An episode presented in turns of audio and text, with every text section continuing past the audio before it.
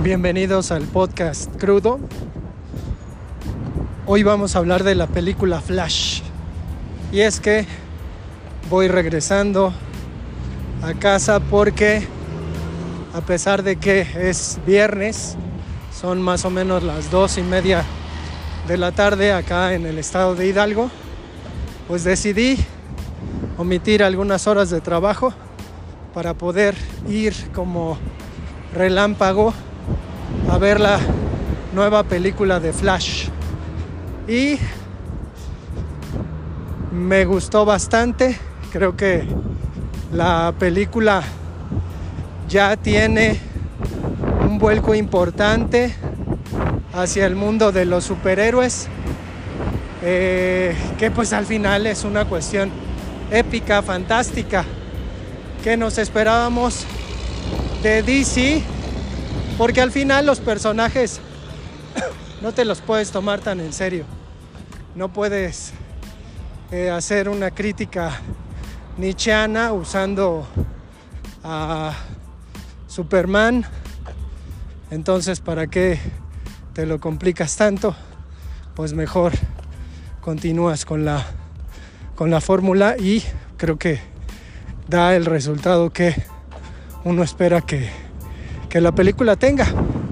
Creo que más allá de la historia que va por distintos puntos eh, hasta llega a conmovernos, pues creo que estamos delante de un gran trabajo de edición, de efectos no tanto, pero sí un trabajo que se da con, con el guion, que en este caso pues me parece ya, ya ha sido pues muy, muy manoseado en el buen sentido de la palabra, es decir, esta es una película que se iba a estrenar hace, me parece, un par de años y se quedó enlatada, la trabajaron, le metieron mano, eh, recomenzaron este, este proyecto porque los problemas del actor principal es Ramírez pues habían trompicado un poco la aparición de la película, pero creo que a la película le terminó haciendo bastante, bastante bien que eso ocurriera. Em, me parece que la película es meritoria en el sentido en que, pues, este tiempo que estuvo suspendida, digo, no la, grabación, sino la edición, que no se, no se empecinaron quizás tanto en, el asunto de los efectos visuales que sí quedan un poco a deber. Eh, es decir, se, se, nota quizás pueda haber una justificación eh, en lo visual, pero se nota, ¿no? Es decir, este mundo ralentizado que Flash, al que Flash tiene acceso, pues resulta un tanto digitalizado, evidentemente digitalizado, a tal grado que algunos niños eh, sostenían que la película parecía un videojuego. Digo, acabo de, salir de la sala y de ir al cine y pues me parece que la opinión de los niños es, es curiosa e interesante. Eh, hay un humor muy orgánico que nos recuerda completamente a Marvel.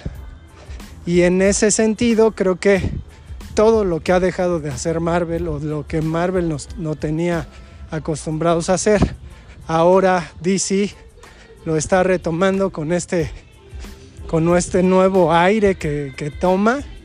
Y creo que, que pues es promisoria la, la intervención de esta película que sirve para ordenar de alguna manera el canon. Y es que la manera en que se explica la cuestión de los multiversos, porque de hecho parecería que metidos en el mundo con respecto a esta teoría de cuerdas que resulta muy complicada de explicar y que de repente el cine se ha empecinado en tratarnos de hacer entender algo difícil pues se explica de buena manera a través de el grandioso Michael Keaton, en el que refiere que el multiverso es un plato de espagueti y que las líneas temporales son estos espaguetis que están revueltos precisamente en un plato.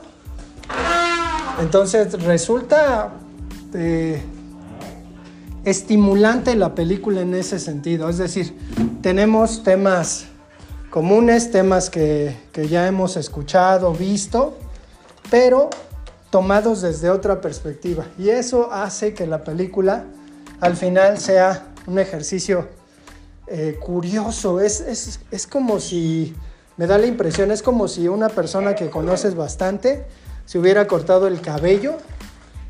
Es algo así, es decir, eh, sabemos que el cine de superhéroes está vinculado con una fórmula. Y en ese sentido creo que lo que lograron hacer con esta película fue precisamente revitalizar la fórmula.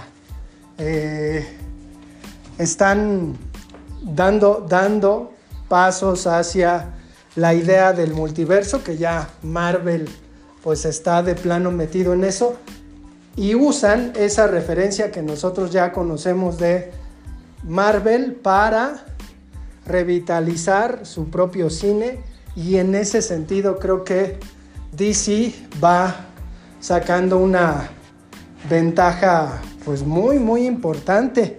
Creo que por ahí eh, el Kevin Feige de Marvel pues estará tronándose los dedos porque están haciendo muy bien las cosas en DC. Muy, muy bien. Eh, yo, yo he advertido cuando comenté la película de Spider-Man que me parece que el multiverso puede dar para mucho. Y en este sentido es indudable que pues se soltaron las mechas con querer mostrarnos todo lo que puede implicar el maravilloso multiverso de los superhéroes. Porque eh, tendré que hacer una especie de alerta de spoilers. Hay, hay elementos que en algún momento pudimos haber dicho en la película, bueno, extrañamos que pase esto y pasa. Quiero ver a tal personaje y aparece. Entonces es un fanservice pero a lo bestia es un banquete muy, muy eh, hedónico para quienes les gustan este tipo de películas, en el que pues no te, no te decepcionan, no, no tiene la película desecho. Eh, creo que es que todas las, las bromas, toda la comedia está completamente llevada al asunto de que ya no puede perder nada DC. Es decir, DC hizo la intentona de crear, como dije en un principio, un cine de superhéroes en el que pues lo que teníamos era una formalidad eh, muy humanista, unos héroes muy humanizados y de repente tener que echar abajo esa perspectiva, pues era difícil, muy, muy difícil. Digo, el Batman v Superman seguía teniendo esa, esa ansiedad humanística eh, que se reflejaba en las películas del Snyder y el Snyder Cut. De hecho, cuando aparece el Snyder Cut, pues hay una cuestión ahí extraña, ¿no? Parece un poco más cómic. Entonces, en este sentido, se limpian las lagañas y comienzan a trabajar como quien no tiene nada que perder. hay que pues, comentar que los actores están bastante bien. Ezra Miller, por ahí si le rascamos a la película, podríamos considerar que se está redimiendo como actor en la película eh, y siendo flechado por su personaje.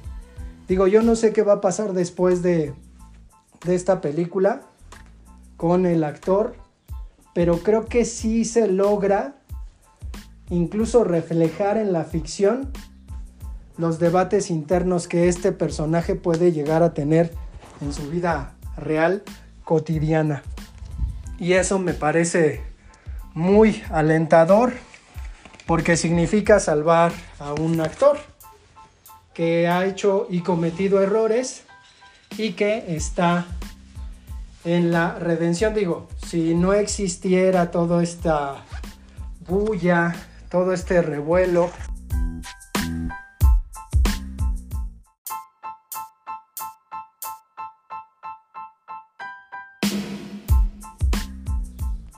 Hubo una breve interrupción, regresamos, pero sí es evidente que se nota la mano de James Gunn como mandamás en DC y las cuestiones musicales de la película, las cuestiones que están eh, dentro, dentro de este universo que James Gunn nos ha mostrado a través de su capacidad de maniobrar con los personajes, pues es innegable que está ahí la mano de James Gunn.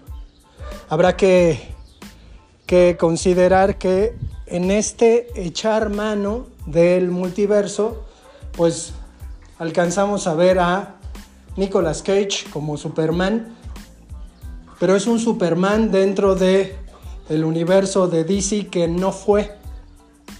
Y creo que en, este, en ese pequeño guiño hacia el multiverso nos están mostrando lo vasto, lo infinito de esta nueva complejidad con la que queremos maniobrar, que es propiamente el multiverso de los superhéroes. Puede pasar lo que sea, podemos ver absolutamente cualquier cosa y es creíble. Entonces, en este sentido, cuando vemos a Christopher Reeve, al primer Superman, vemos incluso al final a George Clooney como Batman, pues está, está sumamente interesante. Eh, la película es más bien eh, la reminiscencia al efecto mariposa, que en este sentido es un, un agasajo, pero podríamos decir es poquito esa la referencia que debemos tener para poder entender qué es lo que pasa con esta película. Vamos a dejar el episodio hasta acá, nos escuchamos después.